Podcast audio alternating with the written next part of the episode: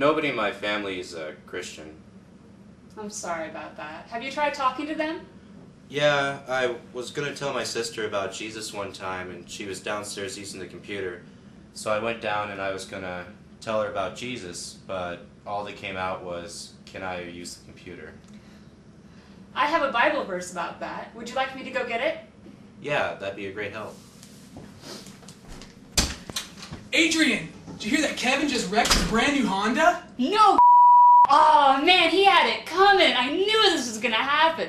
He so deserved it. He is a terrible driver. He is awful. I think it's a bunch of when he bought that car. All he did was talk about that car all the time. It was ridiculous. I'm glad. I hear you on that one, uh huh. Well, anyway, I have that Bible verse for you. 2 Timothy 4 2. Preach the word, be prepared in season and out of season. Correct, rebuke, and encourage with great patience and careful instruction. Okay.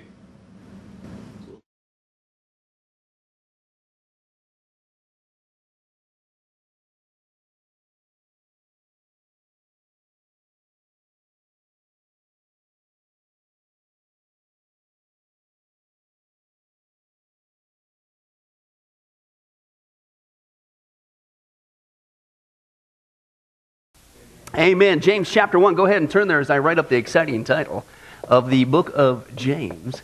James chapter 1. That's right. Believe it or not, I was actually, I'm telling you, I was actually kind of pre looking, previewing chapter 2. Huh? Yeah. It's just, it's exciting just to say it. Two. Let's say that together, shall we? Two. Two. Chapter two. Yeah, whatever. But uh, let's take a look there. James chapter 1, grabbing the context as always. Once again, let's take a look at what's going on there. The acid test. So we're on the third one, of course. And uh, here's what we're going to let's go ahead and get down into uh, verse 22. Verse 22. And let's finish it out. He says there, first of all, when you get there, say moo. Moo. All right, so here it says, uh, verse 22 do not merely listen to the word. Why? Because if that's all you do and it doesn't penetrate, nothing happens, what happens? You deceive yourself. Okay, do what it says. Why? Because anyone who listens to the word but does not do what it says is like a man who looks at his face in the where? The mirror. And after looking at himself, he goes away and he immediately forgets what he looks like. But the man who looks intently, wait till we get to that, into the perfect law that gives freedom for your good and continues to do this, not forgetting what he has heard, but doing it, uh, he will be blessed in what he does. In fact, if anyone considers himself religious and yet does not keep a tight rein on his tongue, he what? Says it again. He deceives himself, and his religion is wonderful. Oh, I'm sorry, worthless is what it says there. Uh, and once again, we're taking a look at the acid test. The acid test in the book of James, that's what it's all about. The first book, as far as we can tell, in the New Testament, and it certainly makes sense when you see the theme, is the acid test. God does not want a false witness and a false Jesus and a false gospel going out into the world. Hello. Okay, He wants the true one. The truth sets you free, not the falsehood.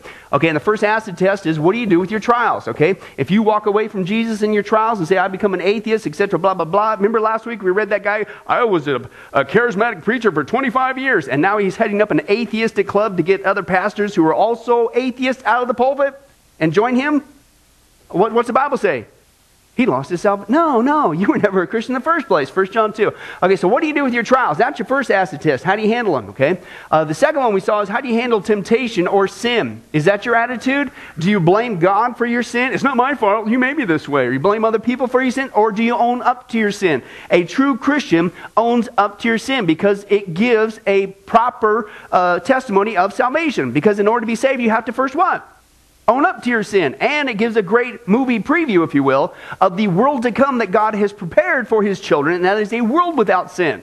So Christians not only come through their trials still loving Jesus, even with joy, True Christians also, they continue uh, to deal with their sin. They take seriousness about their sin, okay? Uh, number three, we saw, well, how do you handle God's word?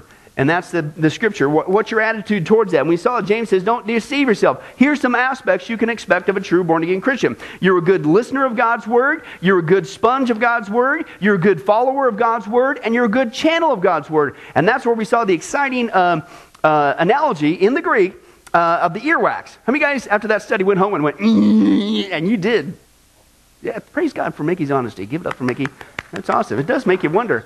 I've always wondered that. When somebody starts talking about earwax to you, you want to go to the mirror, right? And uh, but we saw that, and we said you're a good channel. You're a Christian. You don't just listen. You don't just take up God's word, sponge it up, and you don't just follow it. Uh, you do whatever it takes to become a good channel. Okay, sin clogs you up from hearing God's word. That's what he was talking about. And so, if you really love God's word, then you're going to do anything you can to get rid of the sin, so it doesn't block you from being a good channel of God's word. Now we get to the fifth one, Okay, and that is you are also, if you're a true born again Christian, you, here's what you can expect you're a good reflection of God's word. You're a good reflection of God's word. Verse 22 Do not merely listen to the word and so deceive yourselves, do what it says. Why?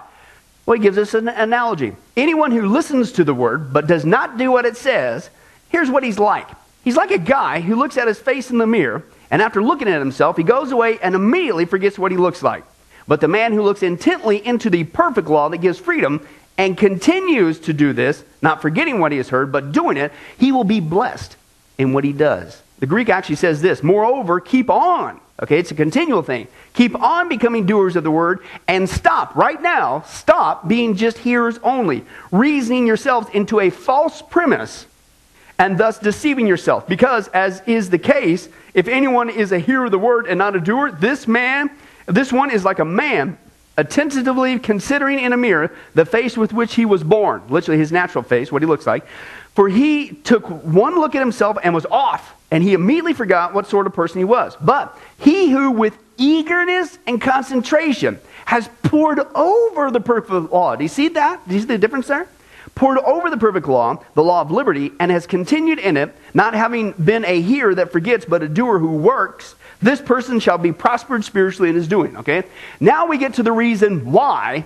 Why do you not want to be just a listener of the word, okay? And you want to be a doer of the word, okay? And he says there, because you are going to be deceived. And we've been seeing that already, but now he tells us why. And he gives us an analogy to understand why this is important. And he basically says it has to do with your reflection.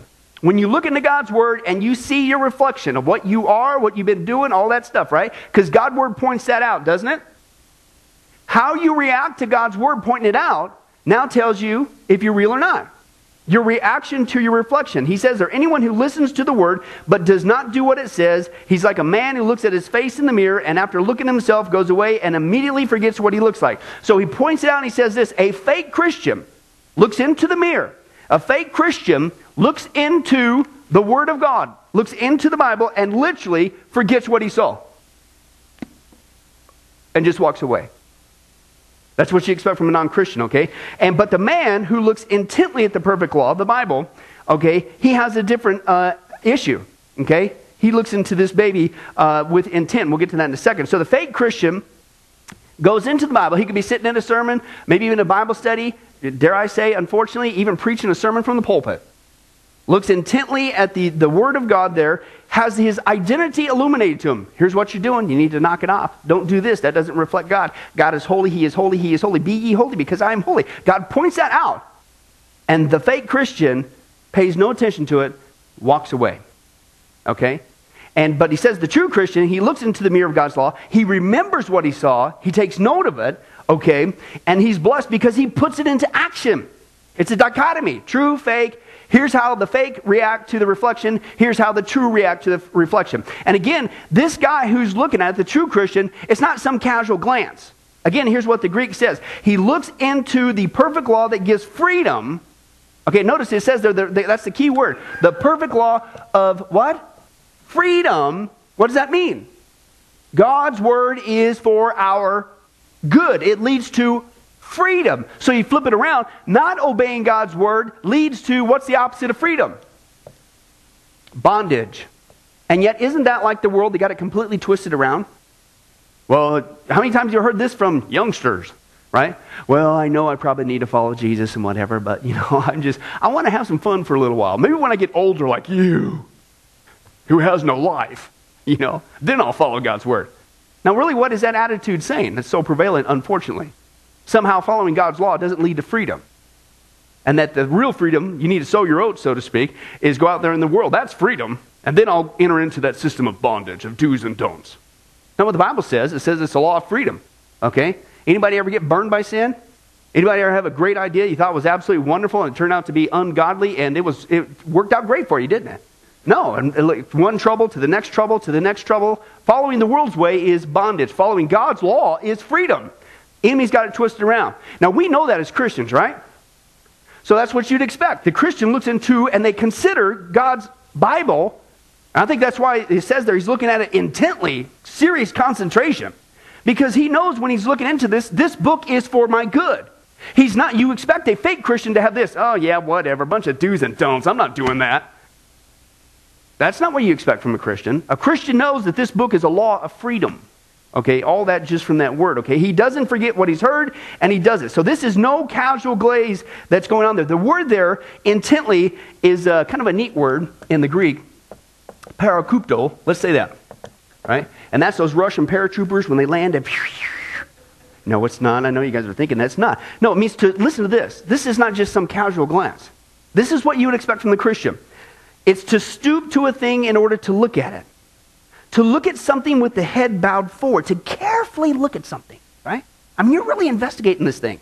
This is no casual glance. This guy's taking a really good, uh, concerted, heartfelt uh, look at God's Word. He is staring at this thing terribly. He is carefully looking at this thing, and he's seeing himself. He's seeing his reflection. He's not seeing his reflection and running like the other way.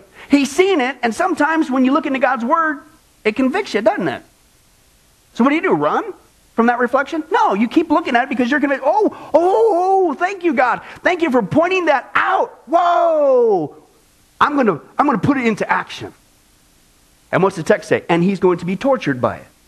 And he's going to be blessed by it. This person is getting in there, I don't care. The Greek literature says, with eagerness and concentration, listen, he's pored over the perfect law.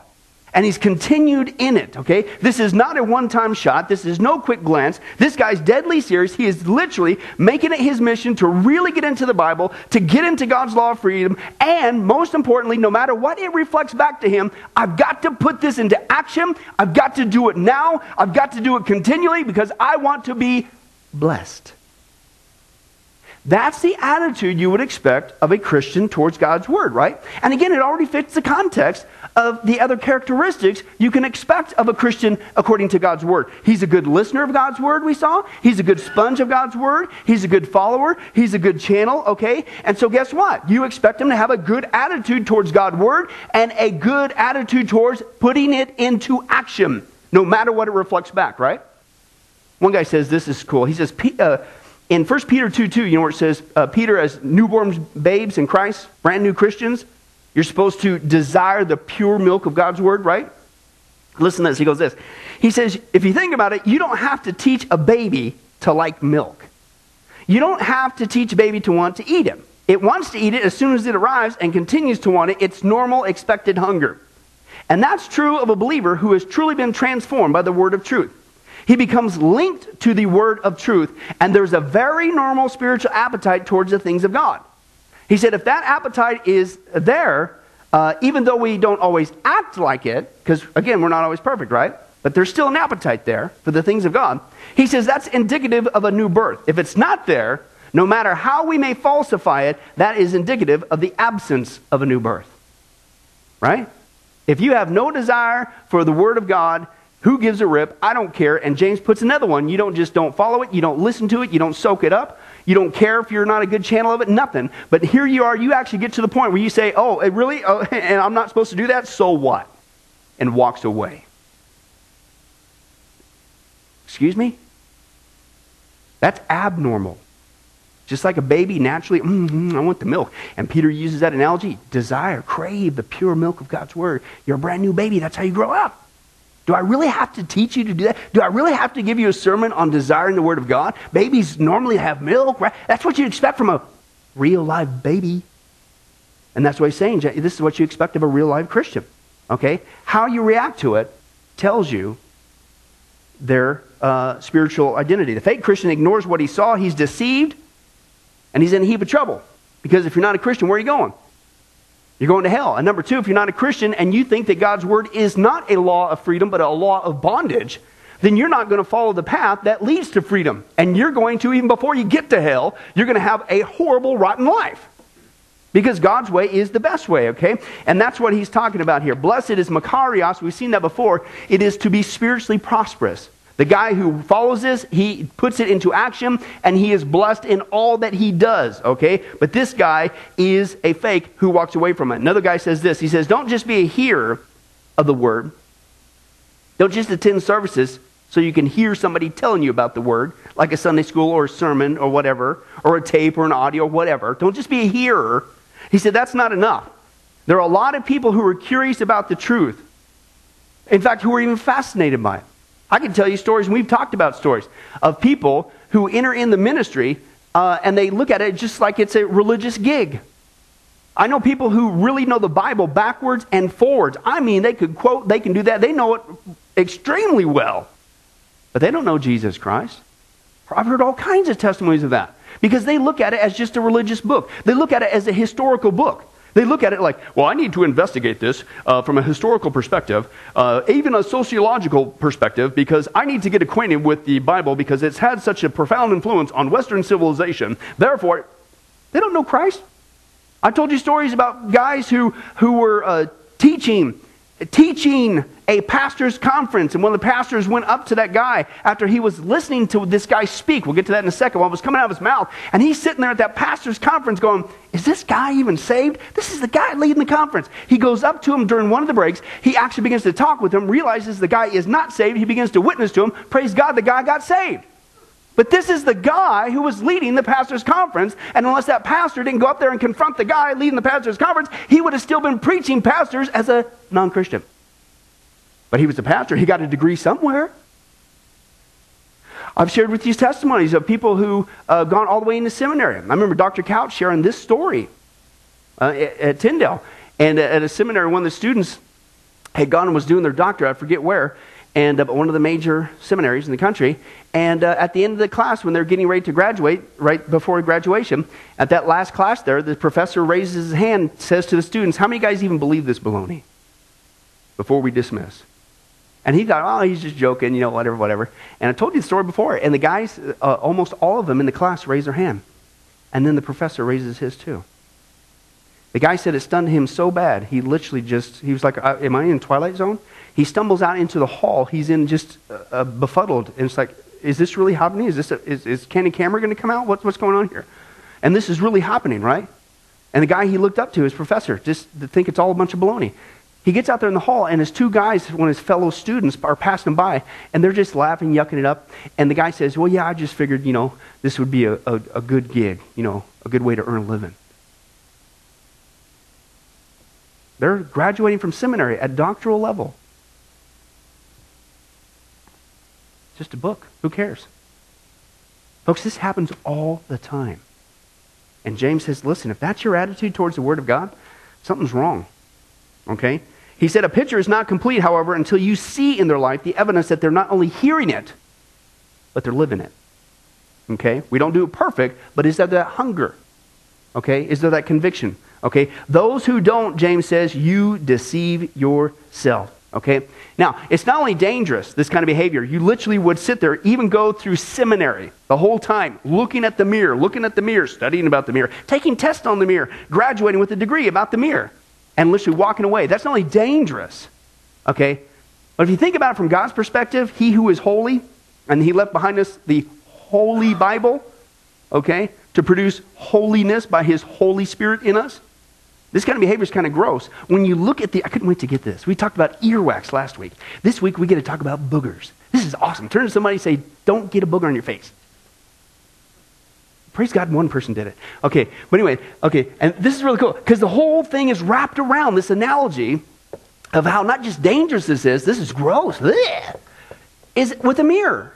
And if you think about the properties of a mirror, we all have a mirror. And we all have a mirror in the bathroom, which is right next to your bedroom, which is the place where you go to sleep. So that's the first place you get up in the morning, you go straight to the, by and large, the, the mirror, typically, right?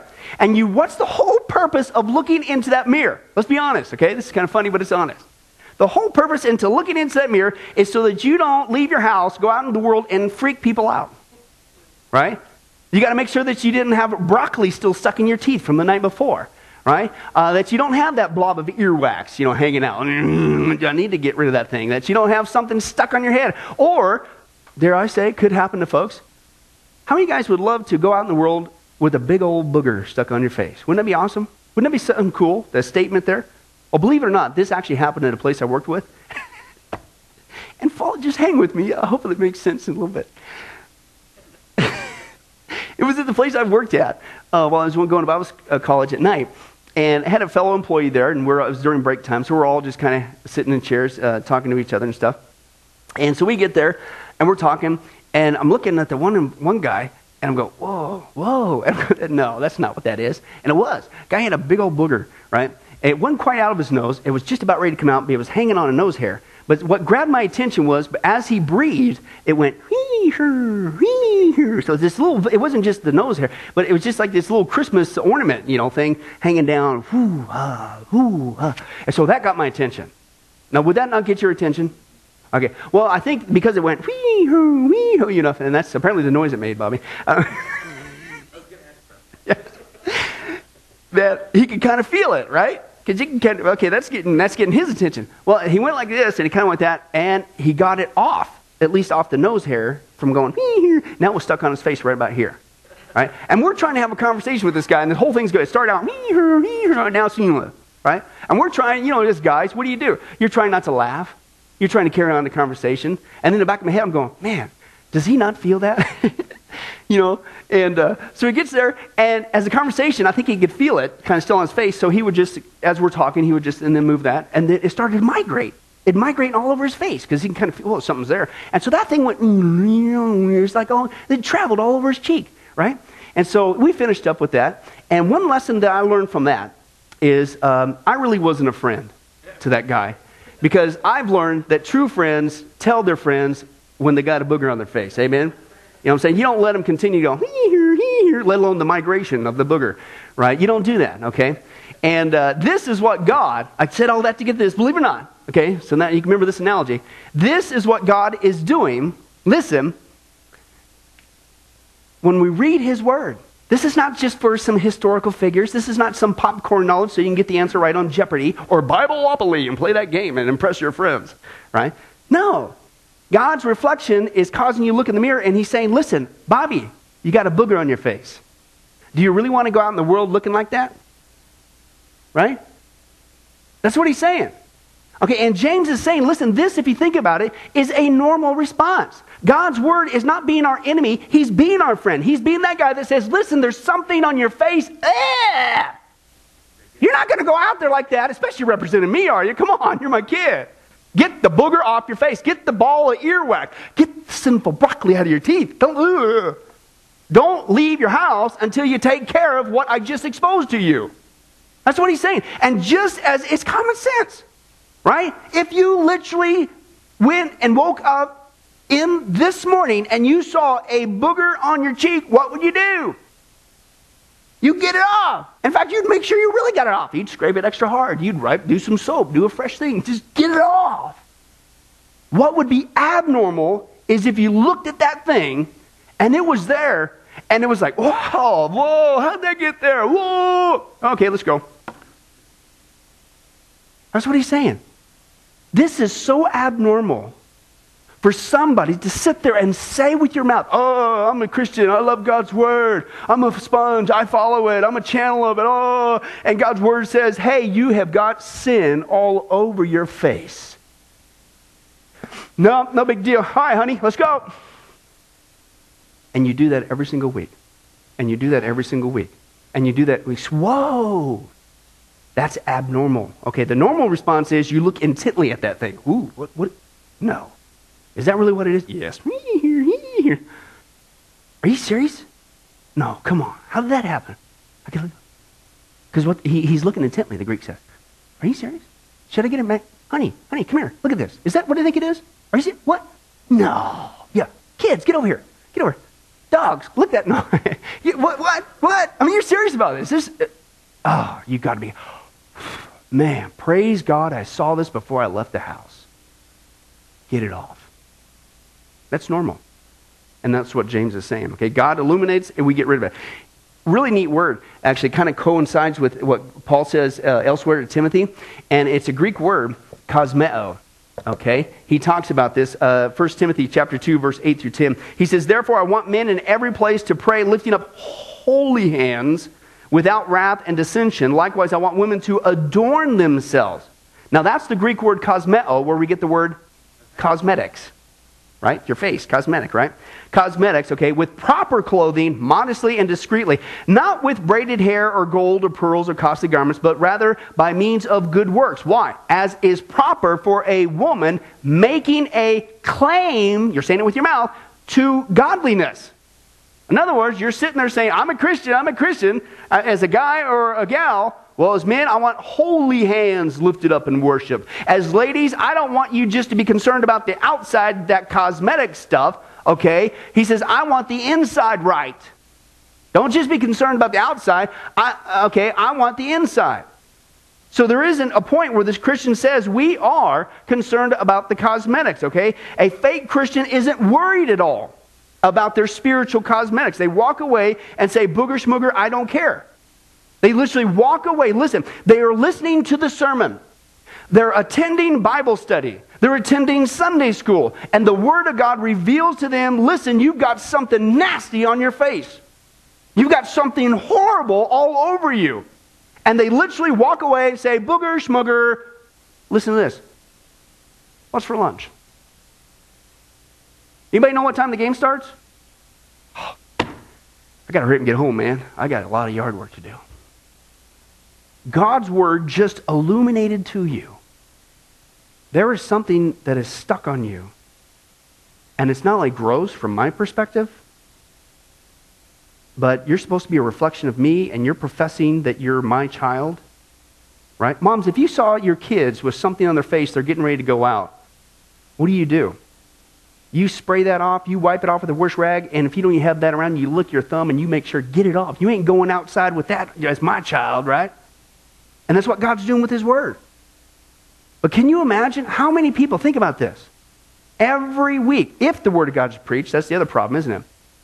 And God's Word illuminates, nope, that's sin, nope, that's sin, nope, that's sin, nope, that's sin, nope, that, nope, don't stop that, nope, that's a booger, that's a sin, that's a bin, that's earwax, that's sin, that's sin, get that, what's you and every week, it could be one time during a sermon, it could be a couple times during a sermon, it could be during Sunday school or whatever. And every single time they just walk away, and their biggest concern is, I got to hurry up and get home. I got to go feed the dog. I got to get to lunch. I got. You know what James is saying? You just looked into the mirror. You just looked into the mirror and said, "Booger schmugger, I don't care." Now, can I tell you something with all due respect? That seems to be the attitude of many people today in the American church. Which then makes you realize, according to the Word of God, according to James, how many booger faced professing Christians are there going to church services? Right? Because every week when the Word of God is preached, they could give a rip. They don't change. Who cares? I don't care. I'm satisfied with this booger on my face. Now, it's gotten so bad, as we've seen before, now these same people are demanding that the people up here don't preach the mirror. Don't tell me I got a booger on my face. Knock it off. You only tell me that that's a mighty fine booger on your face. Learn to have a better booger. You see how bad it is? See, you guys just ain't getting it. I don't, maybe it's a guy analogy, or maybe you guys are freaking out going, Do I really have a booger on my face? this is what James is saying. Isn't it So, the normal response, James is saying, just as if you wake up and you have a booger on your face, you get that thing off. You do what it says, get it off. And you'll be blessed for it. Nobody will point that out. So it is when God's word convicts you. You say, Thank you, God. Oh, thank you, thank you, thank you. Thank you for illuminating that. Thank you for showing me that. I, I was I, at first I was like, oh no, no, no. Are you serious? Did I get caught up in that? Did I fall for that? Have I been doing that lately? Oh God, thank you for loving me enough to show me that. Because I want to put what you say in action because I was starting to head down a path that was going to destroy me. Thank you. That's what you'd expect in in, in the Christian faith. But that's not all. Not only can you tell, listen, a fake Christian uh, by uh, the boogers on the face, but you can also tell by the uh, words uh, coming out of their mouth. Okay? The words coming out of their mouth. Verse 26, he says this. Now, not only that, if that, uh, if that mirror analogy didn't get you, if you're going to sit there and say, oh, I'm a Christian, I'm a Christian, okay? And you just listen to God's word, you don't put it into action, uh, and uh, you deceive yourselves. And also, if you uh, say that you're a Christian, but uh, every time God's word illuminates something sinful in your life and you do nothing, okay, you deceive yourself, I'm sorry, it ain't happening, it's not true. He says this also the things that are coming out of your mouth. People speak long enough, they're going to reveal who they really are. Verse 26 If anyone considers himself religious, I'd say in the context, a true born again Christian, and yet, here's another acid test. They do not keep a tight rein on his tongue. He what? That's another way you can deceive yourself. You're fake. And your religion, quote, your profession is worthless. Okay, it's so he gives us another indicator. He says of how a person you can sit there and profess this whole time that you're a Christian. All right, you've already failed the other ones.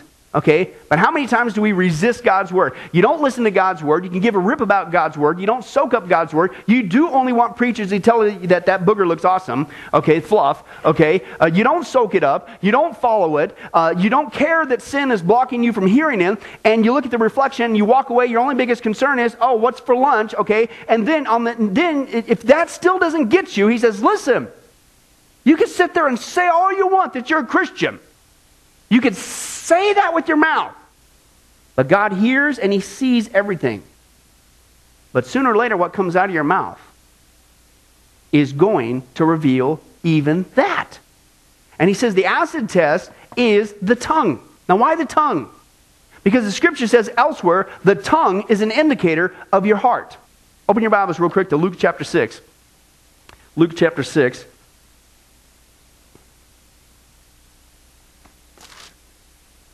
Verses 43 through 45.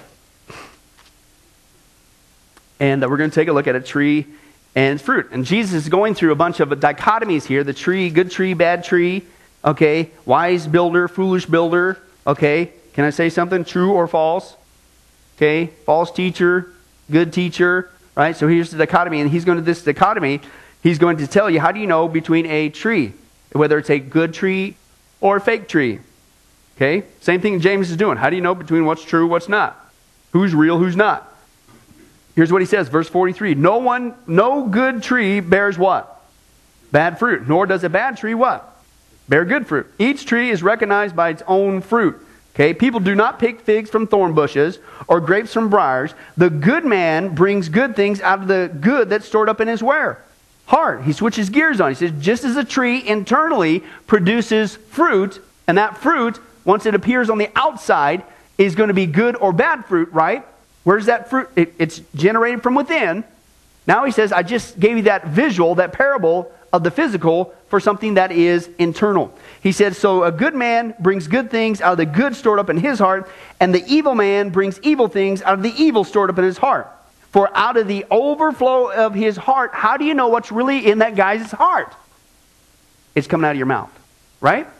The mouth gives it away. And that's what James is saying. It, it, your, way, your words give it away whether you're true or not. Sooner or later, your identity, you can sit there and profess, oh, I'm a Christian, I'm a Christian, I'm a Christian. But sooner or later, out of the abundance of the heart, it's going to produce. One guy says this He says, You want to know whether you're a doer? Listen to what you say. Listen to your conversation. Listen to your words. Listen to your jokes. Listen to your rhetorics. Listen to your conversations. What comes out of your mouth?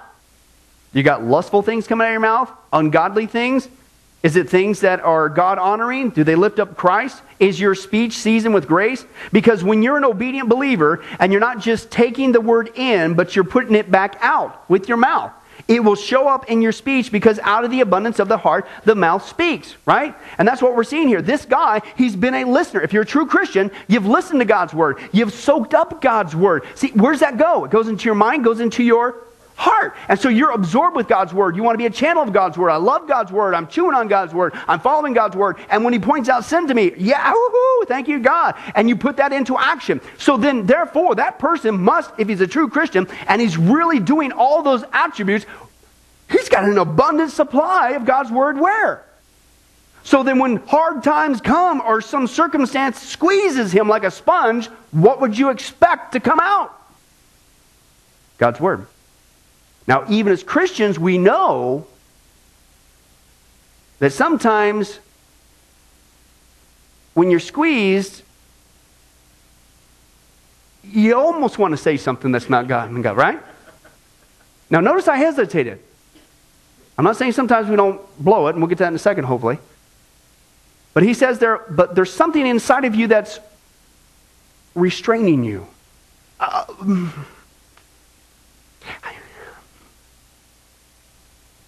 and that's what he's saying. You really got the Word of God in your mouth. By and large, when you get squeezed, the Word of God comes out. That's what you expect from a true Christian who really is ingesting God's Word.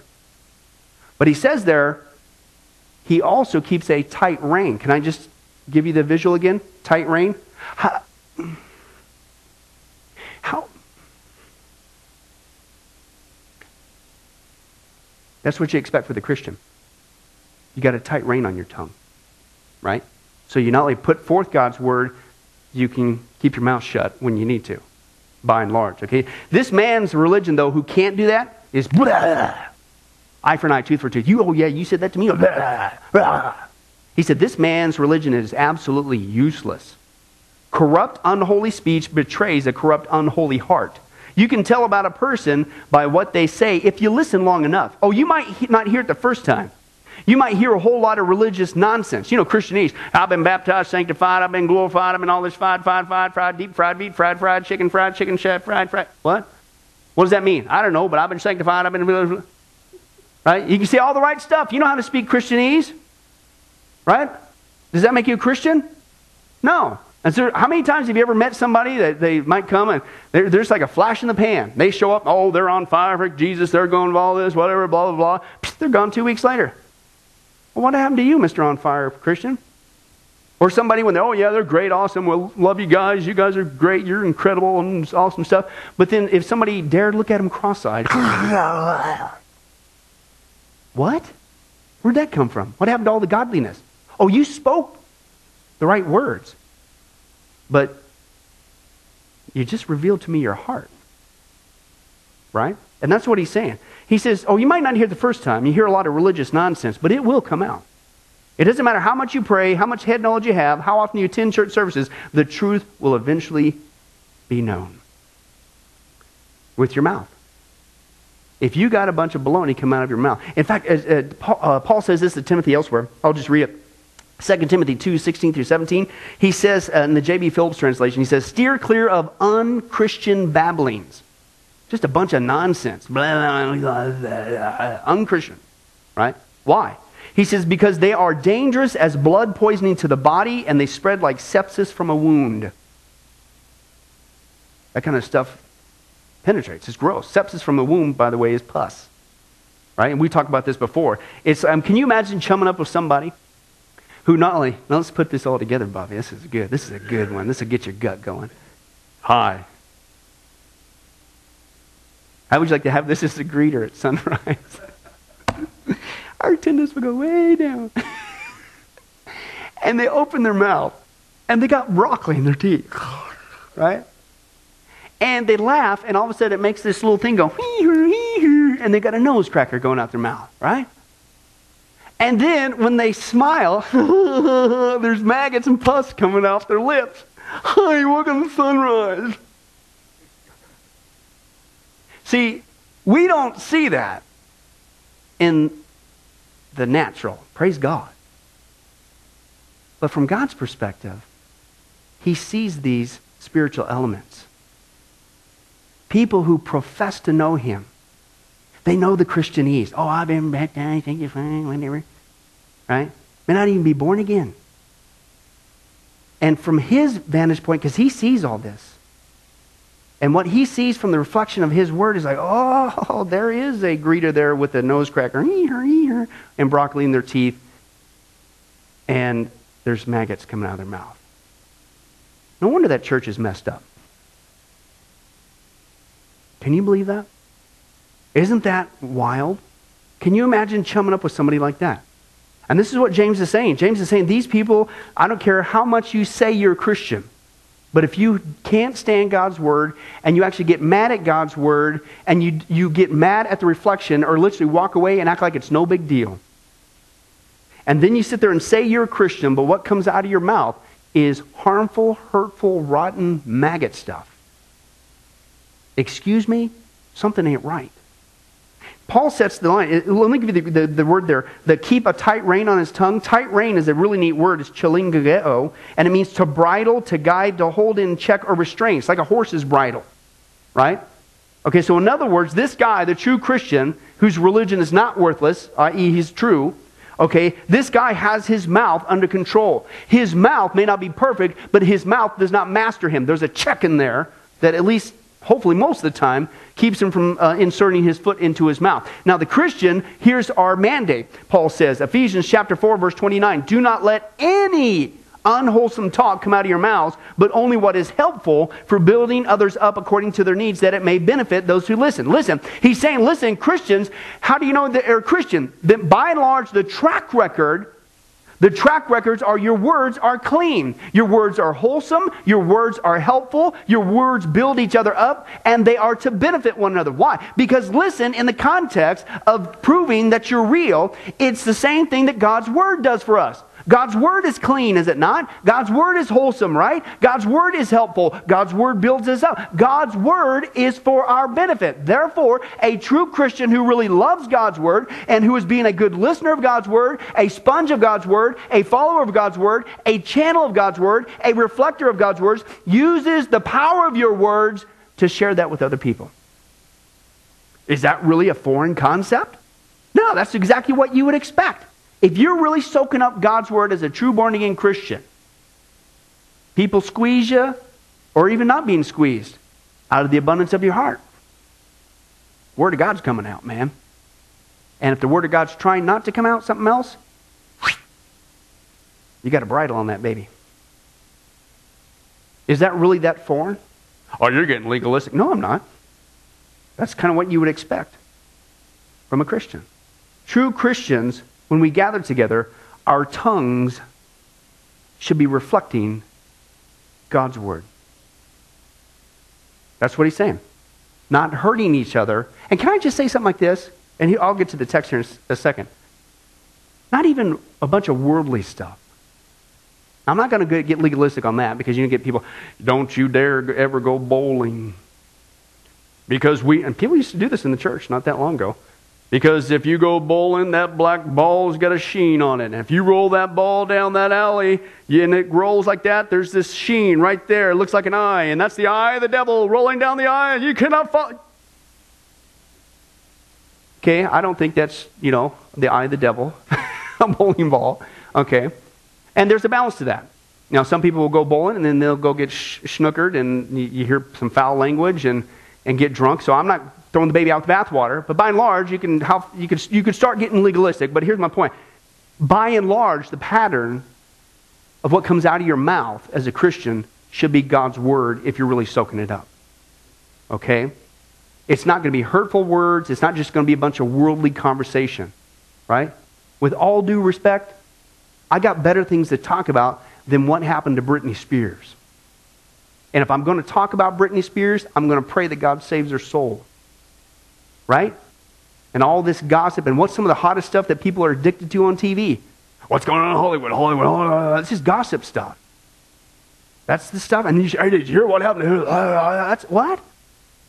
That's not normal. In fact, Paul says you should even get rid of in, uh, coarse joking. Listen to this Ephesians chapter 5. In fact, let's go there real quick. Ephesians chapter 5, verse 1 through 4. Listen to what Paul says.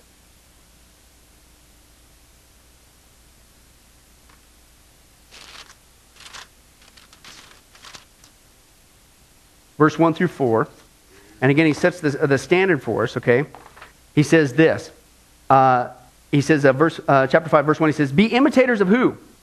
God, right? Not the world. Imitators, can I use this word in the context of what we're looking at? Be reflectors of who? Who are you to reflect? God. Okay, therefore, as dearly loved children, and live a life of love just as Christ loved us and gave himself up for us as a fragrant offering and a sacrifice to God. But among you, Christian, true Christian, uh, there must not even be a what? Not even a hint, excuse me, of sexual immorality or any kind of impurity or of greed. Why? Because these are improper. That's foreign. That's abnormal for God's what kind of people? Holy people. Nor should there be, now he starts to move in what comes out of your mouth, right? Nor should there be what? Obscenity. There shouldn't be foolish talk. Not even what? Coarse joking. Why? Because these are out of place. Here's what should be coming out of your mouth rather thanksgiving. Okay? And he goes on and says that's not proper, obviously. Uh, and don't fool yourself. Those people who are involved in that, uh, it ain't going to happen. Okay? Why? He says that's not normal, okay? If your heart is really full of God's word, then what you're going to pour out is God's word. Not foolish talk, not obscenities, not even coarse joking. Hey, did you hear about the three guys, the rabbi, the blah, blah. I am still amazed at that, personally. And then I'm still amazed that people would come up to me and try to share that with me. I've even had to get over to the point, wait a second, okay, dude, you, uh, you know, and maybe I attract it myself because I always start off with a corny joke. Let's say, whoa, whoa, whoa, dude, okay, if I can share that from the pulpit, why did you just share that to me for? That was funny. Yeah, but it was rotten. Would you share that if Jesus was right here? Oh, can I tell you something? He's omnipresent. He is. that doesn't convict you? What? Excuse me? That's not normal. That's not right. That's not what Christians do. Our words are to reflect God's word, and they benefit those around us, okay? And again, not only uh, did I pose a question earlier, how many booger faced professing Christians are there going to church services, okay? But how many Christians, professing Christians, have this maggots, pus stuff coming out of their mouth? And how many things that you and I have, uh, get sucked into a position to defend people who aren't even Christians, right? If somebody says, hey, Pastor Billy, that person had a booger, or hey, Pastor Billy, that person, they talked to me and maggots came out. Hey, yeah, you're right. You know what? That is gross. I'm not going to defend it. And of course, what I mean is sin. Hey, Pastor Billy, that person sin, did something sinful to me. Hey, Pastor Billy, that person said something sinful to me. Yeah, you're right. It's rotten. What's the Bible say? You go to that person, let's deal with it biblically. You Whatever, and then you go to them, etc., and go down that route. But how many times do we get blamed for stuff of people who probably may not, I don't know the heart, only God does, who don't know Jesus Christ? The whole theme of this book is that when you get out into the world, church, finally, I want the real deal portrayed. Listen to this. Uh, one Sunday, a restaurant manager designated two rooms as non smoking section to accommodate churchgoers who come in for a bite to eat after their morning services. And the busboy there said he was glad to see a large number of non smoking Christians, but then he added, he says, Listen, they may not smoke, but you ought to hear them gossip. And then he said this if we had a non gossip gossip section, nobody would be there. Even the world picks up on this. Even the world knows that's not normal. If you're going to sit there and say that you're a Christian, then don't have the sinful booger on your face. Everybody knows that. That's common sense. If you're going to sit there and say that you're a Christian, then there shouldn't be maggots coming out of your mouth and you don't think it's a big deal. That's not normal. And that's why James says elsewhere, James 3 9 through 11, with the tongue we praise our Lord and Father, and with it we curse men who have been made in God's likeness. Out of the same mouth come praise and cursings. My brothers, this should not be. Can both fresh and salt water flow from the same spring? No. My brothers, can a fig tree bear olives or a grapevine bear figs? No, neither can a salt uh, uh, spring produce fresh water. In other words, neither can you sit there and say that you're a Christian and you can give a rip about the sin that God reflects to you out of His Word. Neither can you sit there and say that you're a Christian and not control anything that comes out of your mouth. If all it is is a bunch of ungodly, maggot filled, sinful, hurtful, rotten stuff, I'm sorry, James says, something's not right. Just as salt water, uh uh-uh, uh, you are never going to get fresh out of the salt water. Just as a fig tree doesn't bear olives, neither should you walk around acting like sin is not a big deal you see that God's word reflects that in his word. You walk away, forget what you saw. Hey, what's for lunch? And then when you go out to lunch, it's just a bunch of gossip and non ungodly, rotten stuff. James would say this Your religion is worthless. You're fake. You're deceiving yourself. James says this the word worthless is this, mataios in the Greek, and it literally means useless, vain, and futile. In other words, give it up. You're not fooling anybody except yourself. Well, you might fool the church, but you're not fooling God. And you're in a heap of trouble. You're deceiving yourself. Now, we'll close with this. That's kind of a scary standard, isn't it? Right? Because sometimes we do walk around and try to justify the boogers on our face. Well, it's a, it's a, it's a beauty mole. Yes, allergies, that's a good one. Or I've heard, oh, well, I'm Irish. So Irish people have boogers on their hands. right? Or sometimes we do blow it with our mouth, don't we? Sucked up into gossip or, or just say things to hurt other people. And supposed to be. One guy says this. He says, Boy, he says, you put this in the context. He says, I look at my life and I'm saying, Well, I, I, I don't know. I mean, sometimes my mouth says things that I shouldn't say. And he says, My answer to that is this when you discover that that has happened, or you see that there's a booger on your face, what is your reaction? If your reaction is, I need to do something about this, then that is the wavelength that is indicating of a, a genuine heart. Okay? If your reaction is, I don't need to do anything about this, who cares about this? He says that's an indicator of an unregenerate heart. If your reaction is, I hate that in me, I don't like that on me, he said that's the reaction of a redeemed heart. He says, listen, he said it's not our perfection that proves our salvation, it's the reaction to our imperfection. And just as the look, uh, just look at the normal pattern of life. Is the normal pattern of your life, as you look at your own heart, a tongue that speaks good things, pure things, upright things, honorable things, honest things, and clean things? Because every once in a while the flesh comes through too. But is the pattern of your life that which is to do right and do you desire to honor God with your life and with your mouth? If so, that's what you expect from a transformed heart. That's what James is saying. That's what you expect. But that's not all. You can only spot a fake Christian by the boogers on their faith and the maggots coming out of their mouth.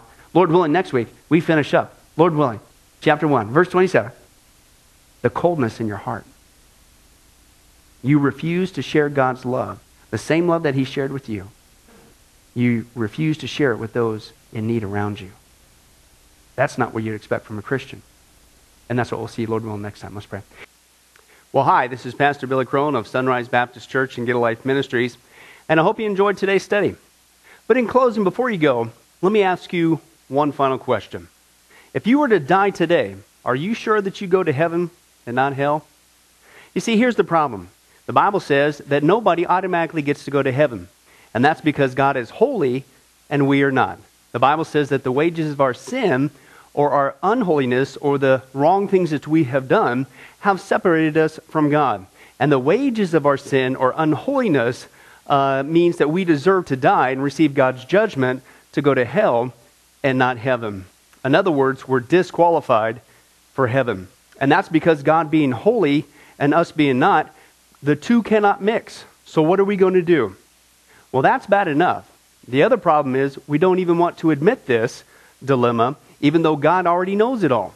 And so, out of love, God gave us something called the Ten Commandments to show us that we're really disqualified for heaven.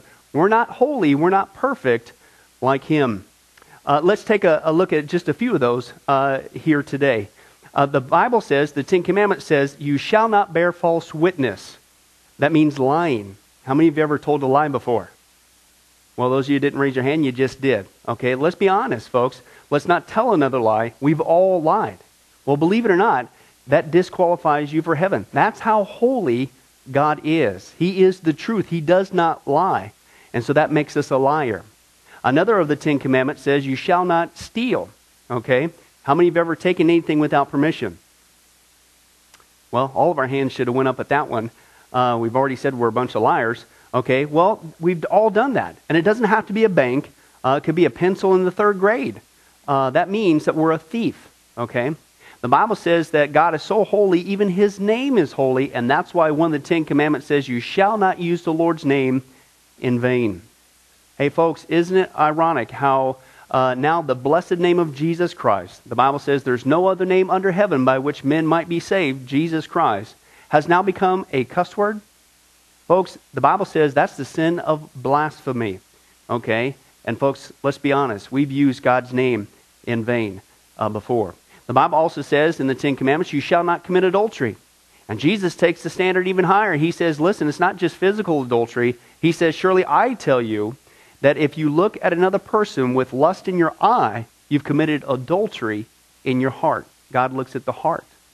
One more out of the Ten Commandments says, you shall not murder. And you might say, well, hey, I haven't done that one. Really? The Bible says that the sin of hatred is akin to the sin of murder. You, in other words, in your heart, wish they were dead. You pulled the trigger, if you will, in your own heart. And the Bible says God sees that, and it's just as bad. He knows the mind, He knows the hearts, the thoughts, and the intents that we have. Folks, that's just five out of the Ten Commandments. How you doing? Not very well. None of us can keep them. They're God's x ray to show us that we're disqualified.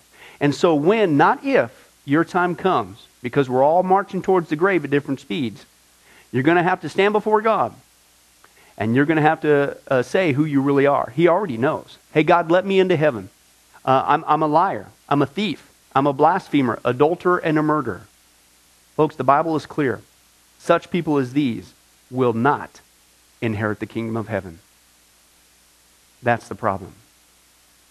Here's the good news God so loved the world that he sent his one and only begotten Son, Jesus Christ, that whoever believes in him, what he did on the cross on our behalf, that we will not perish, we will not go to hell, but he will give us the gift of eternal life. Jesus died on the cross to forgive us of all of our sins. It's something that we don't earn, we, we, we can't earn. It's a gift, the Bible calls it, and a gift cannot be earned. He was taking the death penalty in our place. That's what the cross was of the day. And that if we would just ask Jesus Christ to forgive us of our sins and believe that in our heart that God raised him from the grave, showing that his death is satisfactory to God to forgive us of all of our sins, no matter what we've done, the Bible says we shall be saved. Uh, the Apostle Paul says that if we confess with our mouth Jesus is Lord and believe in our heart that God raised him from the grave, we will be saved. Let me give you a common analogy of what God's doing and what he did for us with Jesus dying on the cross on our behalf. Uh, in life, we know that people uh, can be sentenced for a crime uh, to where they're actually on death row. Uh, the courtroom scene has completely finished. The gavel has already sounded. Uh, they are going to jail and they're just awaiting their time before they go to the death penalty. Uh, as they're sitting there in the jail cell, uh, it, it's a proven fact they did what they did. Everybody knows it. They're just waiting for that time for their uh, number to come up, so to speak, and walk down that hall and be executed. Uh, there's nothing they could do to reverse their crime. No amount of good works in that jail cell can reverse what they've done. It's too late. It's over. But believe it or not, there's one way that people even today can get off a death row.